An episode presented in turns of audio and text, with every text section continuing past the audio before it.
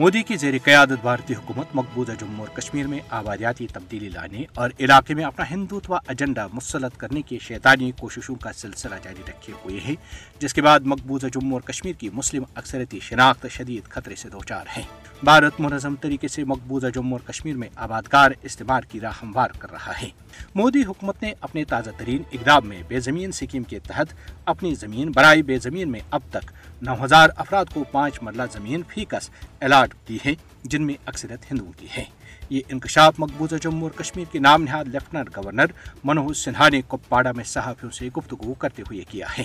مودی حکومت پہلے ہی بھارتی صنعتکاروں کو صنعتوں کے قیام اور انہیں مقبوضہ خطے میں مستقل طور پر آباد کرنے کے لیے ہزاروں کنال اراضی فراہم کر چکی ہے۔ اس کے علاوہ مودی نے اقوام متحدہ کی قراردادوں کی سریحن خلاف ورزی کرتے ہوئے مقبوضہ جموں اور کشمیر میں عارضی طور پر مقیم بھارتی شہریوں کو نام نہاد اسمبلی انتخابات میں ووٹ ڈالنے کا حق بھی فراہم کیا ہے۔ بھارت مقبوضہ جموں اور کشمیر کی مسلم اکثریت کو اقلیت میں تبدیل کرنے کے لیے غیر کشمیری جو بھارتی ہندو ہیں کو ڈومیسائل فراہم کر رہا ہے اور پانچ اگست دو ہزار انیس سے اب تک تقریباً بیالیس لاکھ ہندوؤں کو ڈومیسائل فراہم کیا جا چکا ہے۔ آرٹیکل 370 کی منسوخی کے پیچھے ایک اہم منصوبہ، مقبوضہ جموں اور کشمیر میں آبادیاتی تبدیلی کو انجام دینا تھا۔ غیر مقامی افراد کو ڈومیسائل سرٹیفکیٹ دینا بھارت کے کشمیری عوام کی شناخت چھیننے کے مضموع منصوبے کا حصہ ہے۔ مقبوضہ جموں اور کشمیر کی جغرافیائی حیثیت کو تبدیل کرنے کے مضموع منصوبے کے تحت کشمیری عوام کو قتل کیا جا رہا ہے۔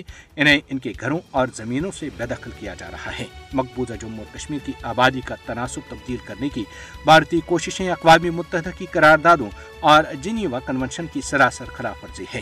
مودی حکومت کی مقبوضہ جموں اور کشمیر کی ڈیموگرافی کو تبدیل کرنے کی کوشش ایک جنگی جرم ہے۔ کشمیری عوام کو مقبوضہ جموں اور کشمیر کی آبادیاتی ساخت کو تبدیل کرنے کے مودی کے منصوبوں کی بھرپور مزاحمت کرنی چاہیے۔ اقوام متحدہ آگے بڑھے اور فستائی مودی کو مقبوضہ جموں اور کشمیر کی ڈیموگرافی تبدیل کرنے سے روکے۔ جموں اور کشمیر ایک بین الاقوامی سطح پر تسلیم شدہ تنازعہ ہے اور بھارت یک طرفہ اقدامات کے ذریعے اس کی حیثیت کو تبدیل نہیں کر سکتا۔